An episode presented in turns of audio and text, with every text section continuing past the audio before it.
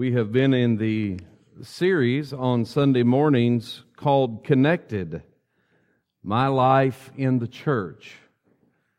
I pray that it has been a blessing and that the Lord has used it to strengthen your part in the church of the living God. Today is the fifth sermon of this six part series. Next week will be the last of that, and then beyond that, we'll be moving into uh, a series on how to pray, and we'll be using the Lord's Prayer. And you also, in Bible studies, small groups, Sunday school, will also be going through that study together.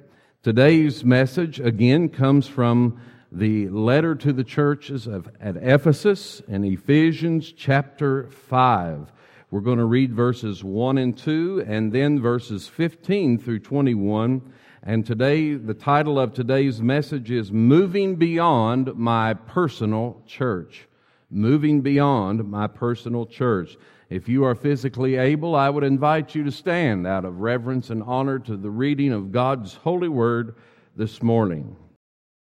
Ephesians chapter 5, verses 1 and 2 says, Therefore be imitators of God as beloved children and walk in love as Christ loved us and gave himself up for us, a fragrant offering and sacrifice to God.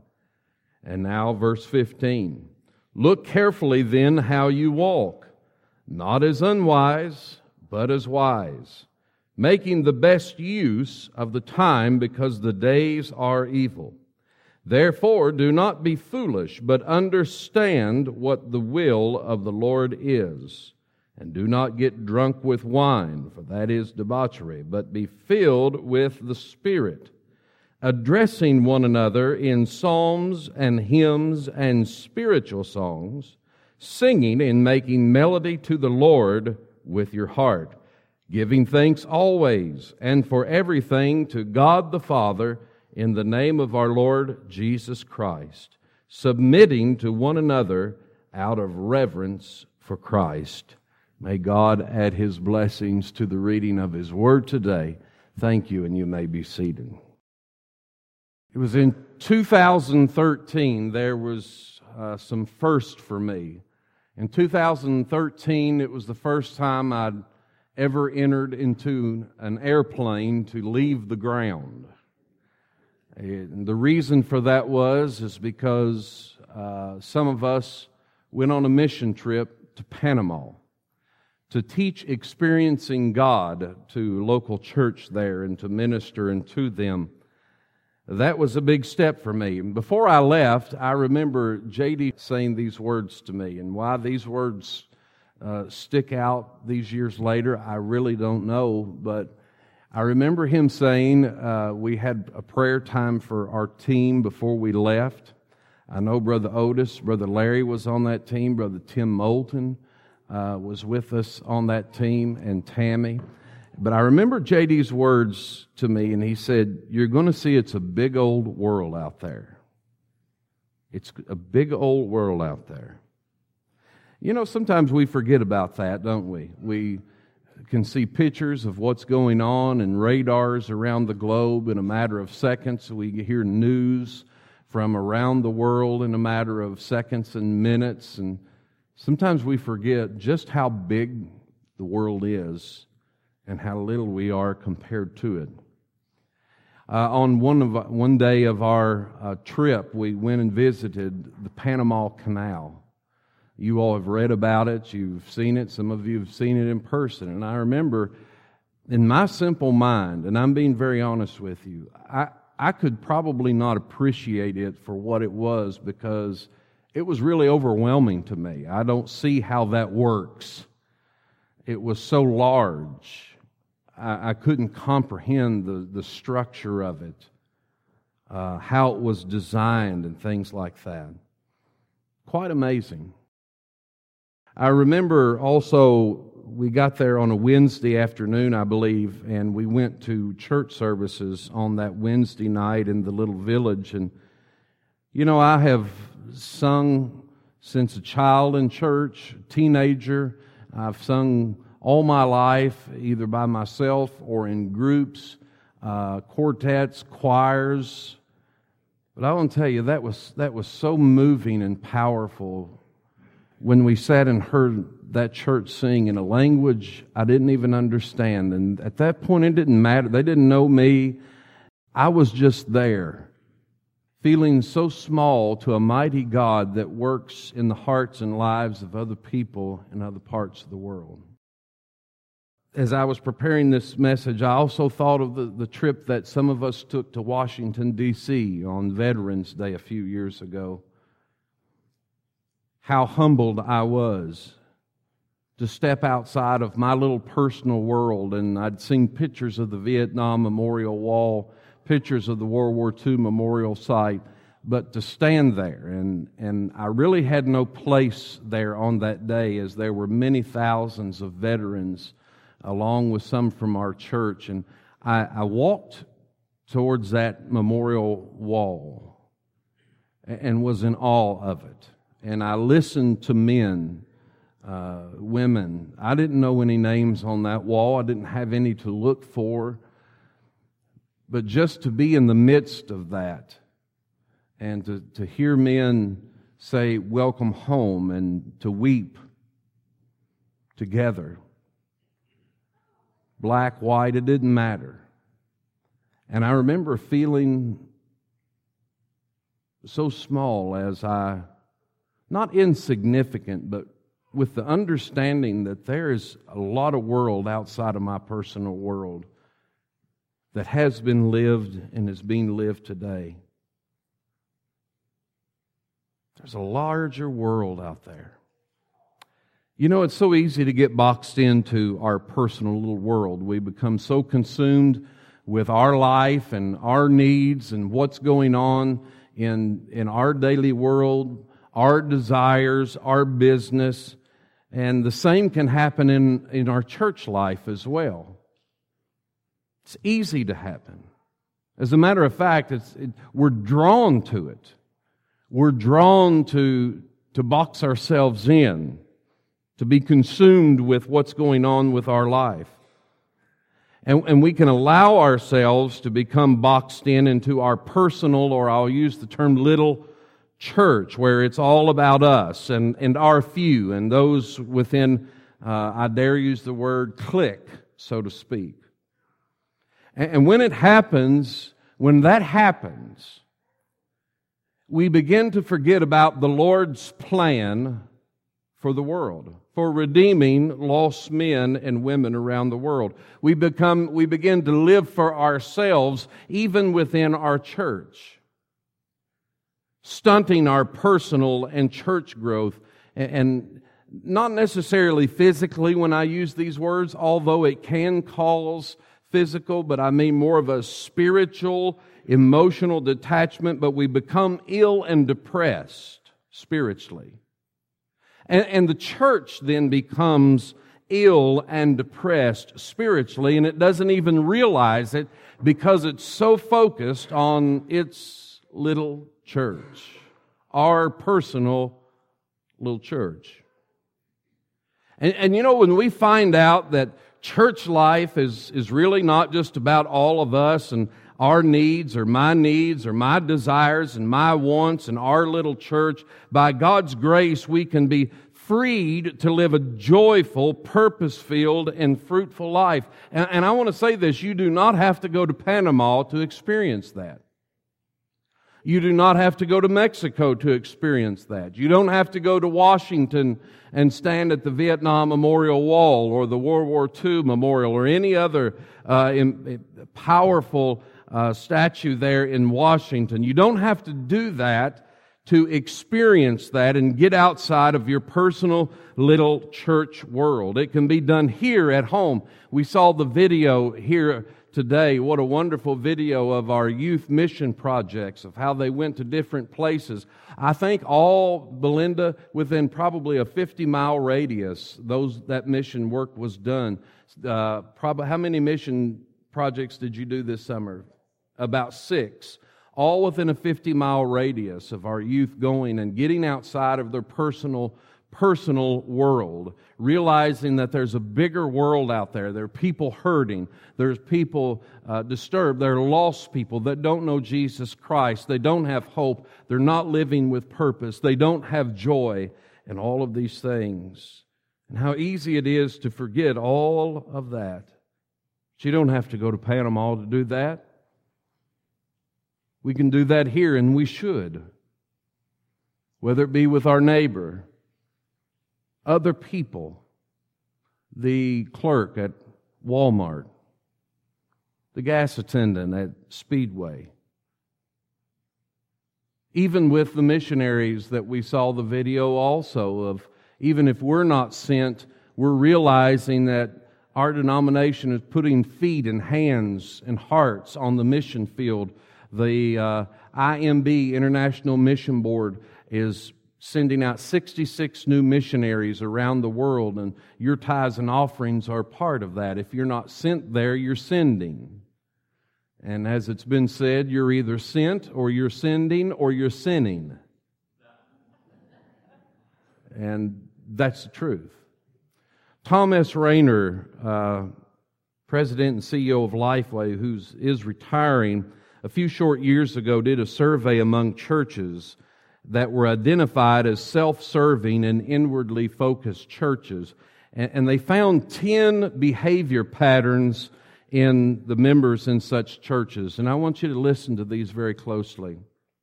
These are behavior patterns within, if you will, spiritually ill or depressed churches and Christians within those churches.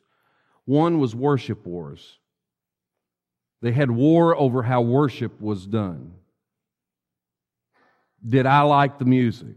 Did I like the songs? Did I like where this was placed? And I, it's been in my generation, especially beginning in the 80s, that I remember that churches split over worship. And some churches put in their constitution that a church passed the, or a hymn past the writing of 1955 would not be sung in their church, or vice versa a church under 1980 would not be sung in their church. Worship wars destroyed many fellowships and churches. And it was all about internal things. It wasn't about the world around them, it wasn't about the community around them. Another one was prolonged meetings. Listen, we got to have meetings to, to plan and to talk and to pray. But I, I want to say this that if we spend more time in a meeting than we do in witnessing, our balance is way off. Way off. There is no meeting to deal with things internal that should take more time than our time of worshiping and witnessing and loving the community around us. This was a behavior pattern within spiritually ill or depressed churches. Another one was they're facility focused. And I know you're going to say, but you got to take care of the facilities, and God blessed us with this, and you're right. But when you, again, worry more about the facility than you do lost people or hurting church members, things are wrong in our spiritual life. I want to say this today when you walk through the, the doors this morning, what was the first thing you were looking for? A dirty corner or somebody hurting that needed your hug and attention? What was the first thing you were looking for? Something the janitor didn't do to suit you, or were you looking for somebody who's had a hard week and a difficult week? And shame on us when we're more worried about a little bit of dust than somebody's life and someone's difficulties that they're going through. Again, not saying we don't take care of our facilities, but we become bent more that way. Another characteristics of churches in this state was they were program driven. Now we, we use programs to help us take us where we want to go. But the problem within many churches today, and in a lot of our Baptist churches, we become uh, to serve the program instead of the program serving us. We become so program driven. We forget why the program was started And we begin to use terms like, yeah, but we've always done it this way. But if that way doesn't work anymore, why are you still doing it? That might have worked many years ago, a hundred years ago. Doesn't mean it's working now. Well, we've got to do it because it's this, it's this program. We become program driven. Uh, an inwardly focused budget was another behavior characteristics of ill and depressed churches worried about us. You know, I actually had a member here, they don't come here anymore or attend, that told me a few years ago, uh, I don't like sending our money to the Kentucky Baptist Convention and the International Mission Board. That's our money. And they missed the point that there again, we're part of putting 66 new missionaries that we're the third largest disaster relief organization in the world. We were there when the hurricanes hit around the world. We've got missionaries going. They're there now, still helping clean up.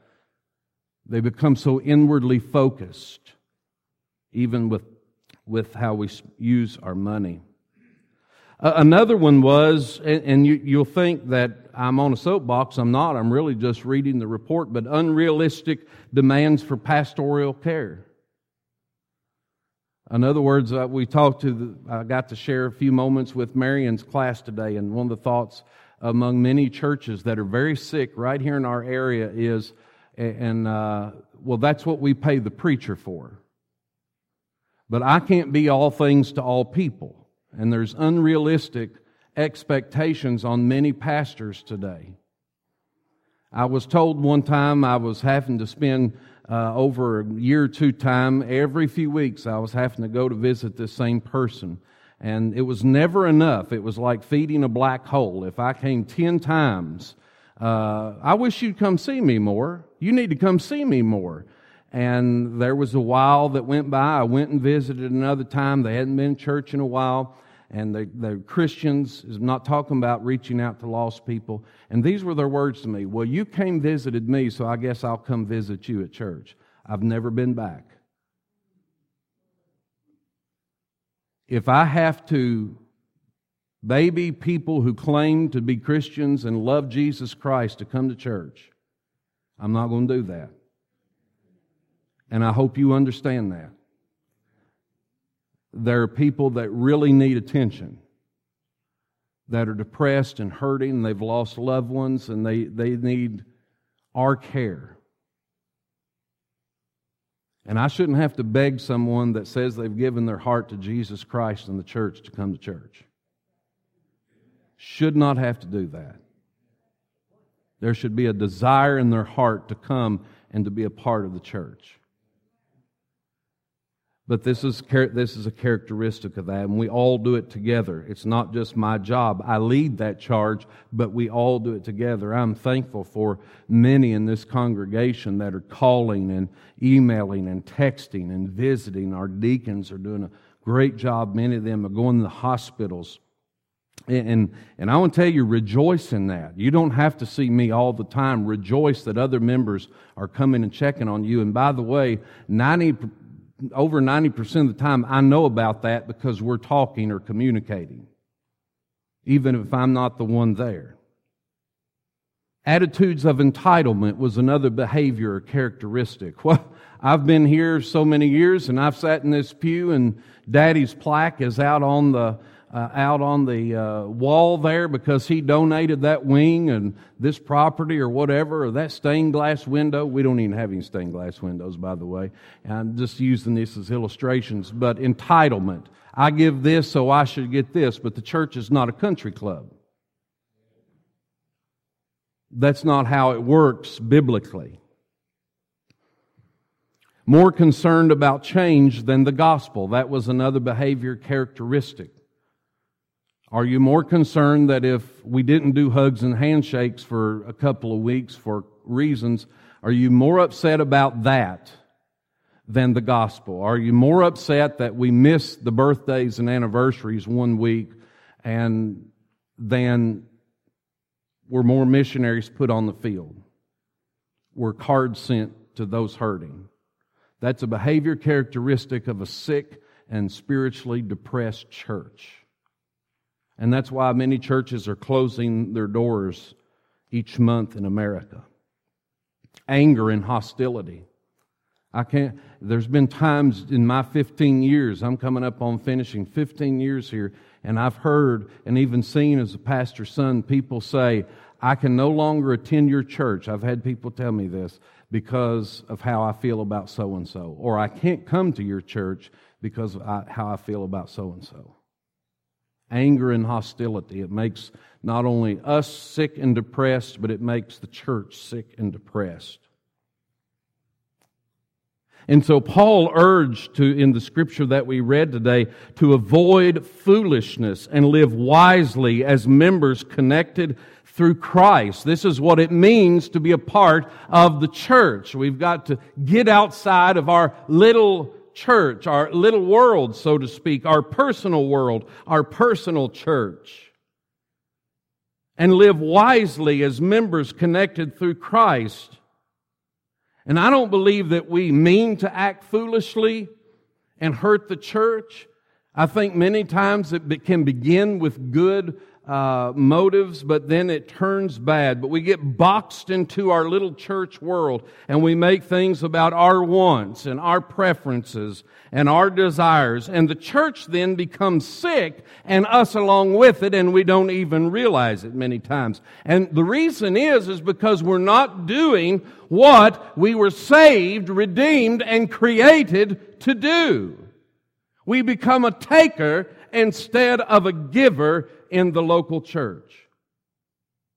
We say, you know, that's fine, preacher. I'm fine. I know Jesus Christ. But I want to challenge that thought. If you knew Jesus Christ as well as you say you do, you'd be doing what he did. Again, the church does not exist for us. It was not created by man or assembled by man, but we exist in the church because of God's purpose for His people. Let me say that again. The church does not exist for us. This church existed before I got here. I didn't form this pulpit. God used other people to do that. It'll go on, God willing, long after I'm gone. It's just my part for now to stand here and preach the gospel. It's your part for us to be connected in Christ and to do the work of God through the power of the Holy Spirit in the name of Jesus Christ together. The church does not exist for you or for me, but I only exist, you only exist in the church because for God so loved the world that he gave his only begotten Son, and whosoever would believe in him would not perish, but have everlasting life. That's the only reason I exist. The last breath I just took is only because of God's grace. So today in the scripture, and just for a few moments, I want us to look at three ways to keep from happening what we've just spent the last few minutes speaking about, and that's becoming boxed in to our personal or little religious world or corner. If you look again in chapter 5 and verse 1, it says, Therefore be imitators of God as beloved children. And so the first thing I want to share with you is to simulate God's redeeming work in the world. Simulate God's redeeming work in the world. A lot of Christians believe they're good people because they made a decision. They're in church. And they're, they must be smarter than everybody else because they chose Jesus Christ. I want to tell you, it's all by grace, people. And I would have never received Jesus Christ if He had first not come to me. We would not have had a Savior to put our faith in if God had not first loved the world and sent His Son into the world to save us. We simulate God's redeeming the work in the world and we think of how God did that. He came to us. He revealed Himself to us. He sought after us with grace and mercy and love. And so to keep from becoming ill and depressed and sick spiritually in your personal life in the church as well is to simulate God's redeeming work. That you also go as God came to you. As God went, so we go. Jesus said, As I came into the world, I send you. We go and we seek people out to minister unto them, to love them, to show grace unto them, to show mercy unto them, to show love unto them as well. We go. We send. We are sent locally and nationally. And if we're not sent, we're sending through our tithes, through our offerings, through our prayers, through our support and encouragement. We go. We simulate God's redeeming work in the world. We don't just come to a church service, but we become the church by doing the work of God as His beloved children we imitate our Father. Therefore, be imitators of God as beloved children. Walk in love as Christ loved us and gave himself up for us, a fragrant offering and sacrifice to God. He sacrificed his only begotten Son that we might find salvation. Might we too with the help of the Holy Spirit and the direction of the Word of God, have that same Spirit that is willing to sacrifice our ease for the good of others. Secondly, after simulate God's redeeming work in the world, we sign over the local church to the head of the church, Jesus Christ. I don't know the joke, hadn't planned on telling it, but you remember some of you have heard the joke for years about a man who who uh, went to church and he was a little dirty and and had a little smell. And the some people met him at the door and and uh, they said, you know, brother, uh, we don't know. You must not know us, but we believe that when you come to church, you dress appropriately and a little cleaner. And so why don't you go home and, and pray about that? And then maybe you can come back and be ready for us. And, and so the man was, was charged to leave that day. He came back the next week and, and, uh, the, the people asked him, Well, did you pray about that? And he said, Yeah, and I'm not going to come back because uh, Jesus said, You all haven't let him in here either for a long time. And some have told that joke better than I did. That was just from a little bit of memory, but it's true that there are a lot of local churches that Jesus is not the head of that church, only in lip service, but not in action. There's power struggles within the church. When we're trying to plan something new and something comes out like, well, have you talked to brother so and so about that? No. I didn't know I needed to. Well, they don't like that or they give the money for that. These are things going on each week in local churches, brothers and sisters, and you know it. And I know it. Christ isn't the head of that local church. There's a family that is. There's, there's a person that is. Uh, there's the family that holds the checkbook, so to speak. And we don't have that problem here. But I'm saying I could take you to some churches where I know that's an issue. Christ is not the head of that church. And for us to get outside of our personal world, as it says in verses 22 through 23 of chapter 1 in Ephesians as well, it says, And he put all things under his feet, speaking of God through Jesus Christ. He, God, put all things under His, Jesus Christ's feet, and gave Him as head over all things to the church. He is the head of the church. We don't have a priest. I'm not the head of the church. I'm simply a brother, a pastor, called to preach the gospel, an under shepherd to the great shepherd. Beloved, I'm not the head of this church. And when I become the head of this church, then we've got a serious problem. You're not the head of this church. When you become the head of this church, we become ill, sick, and depressed. Jesus Christ is the only one that have been given the keys and the authority to be the head of the church, locally and also abroad. We must sign over the local church to the head of the church, Jesus Christ. And that means at times, even when things don't go on our schedule, when things don't go our way, we trust Christ with His church. Lord, this is your church. I'm only here by your grace. And I believe you've put me here for a reason, for a time such as this, until I feel that you have moved me on. But until then, I'm going to trust you with your church. Lastly, we must saturate our soul with the Holy Spirit to be filled with the Holy Spirit. First, we simulate God's redeeming work in the world. We go, we seek, we show grace, mercy, and love.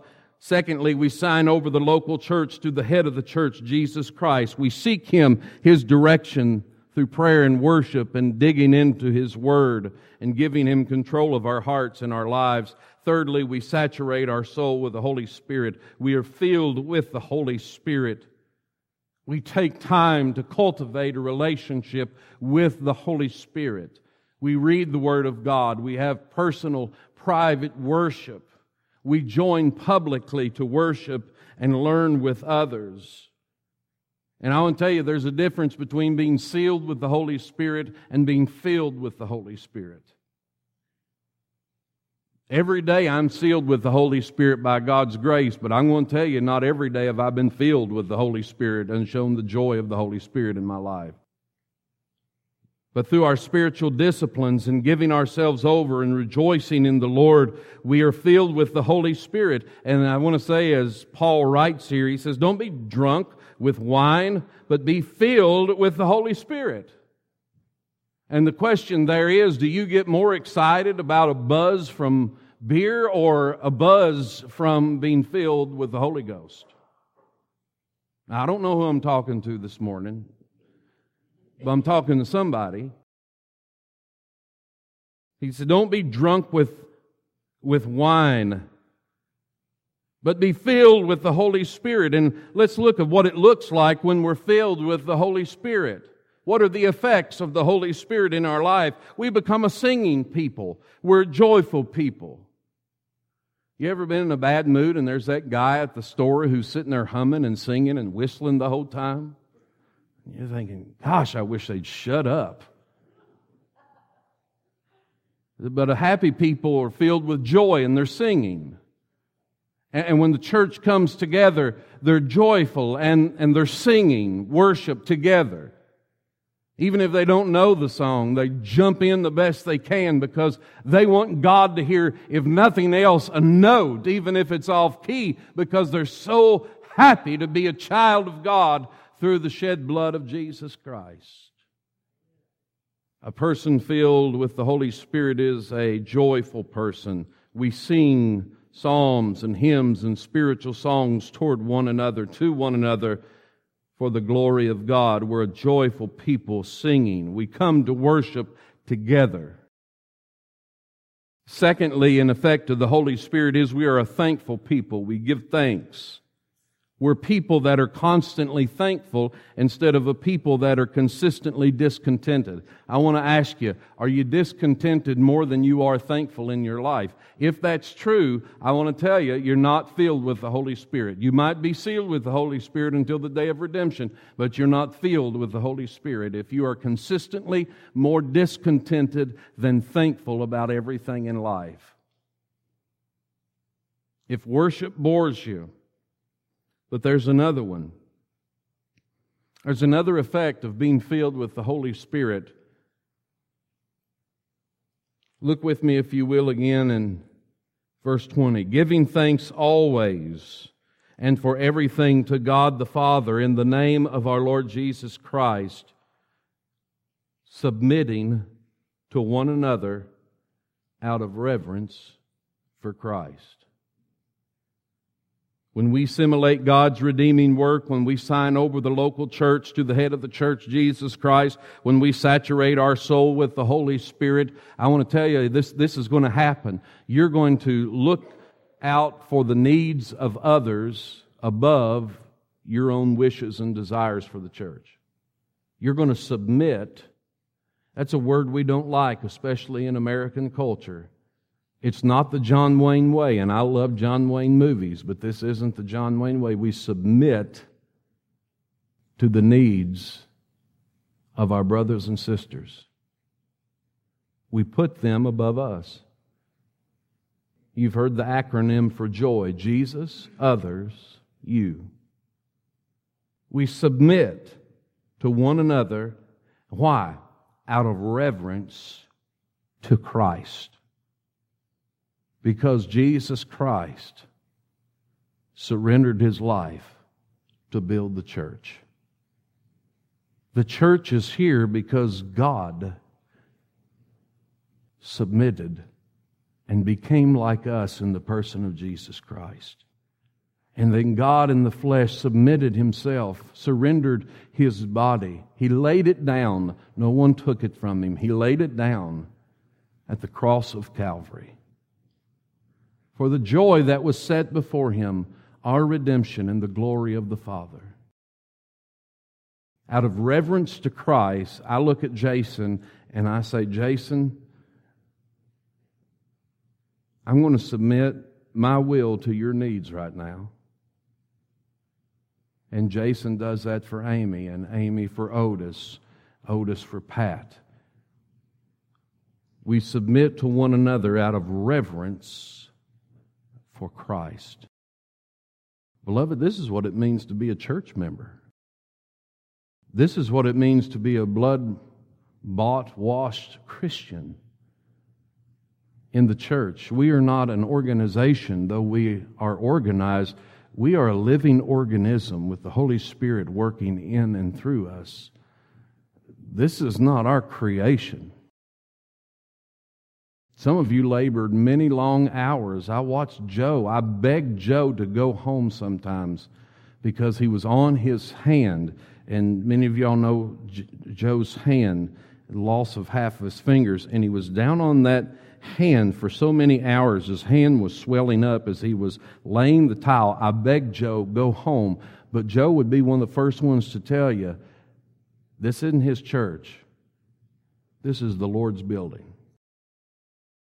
We didn't start this, we didn't create this. We're only here by God's grace and His mercy and His love, and He sought us out and brought us into it. This is what it means to be a part of the church. I don't know what you thought or what you think or how you were raised.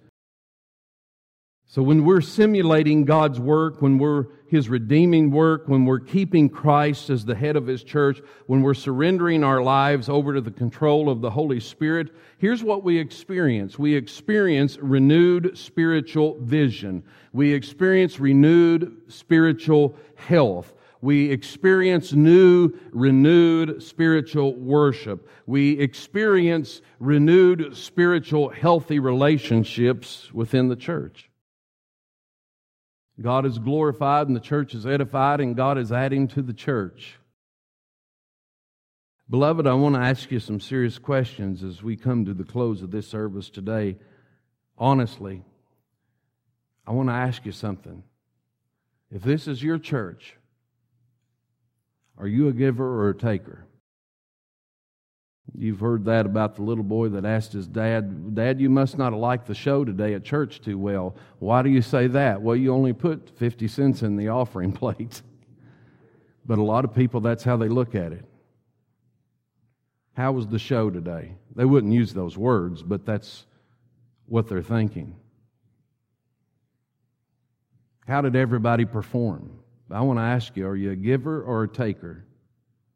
And I don't just mean financially, but I do mean financially, but I mean in every way of your time, your treasures, and your talents.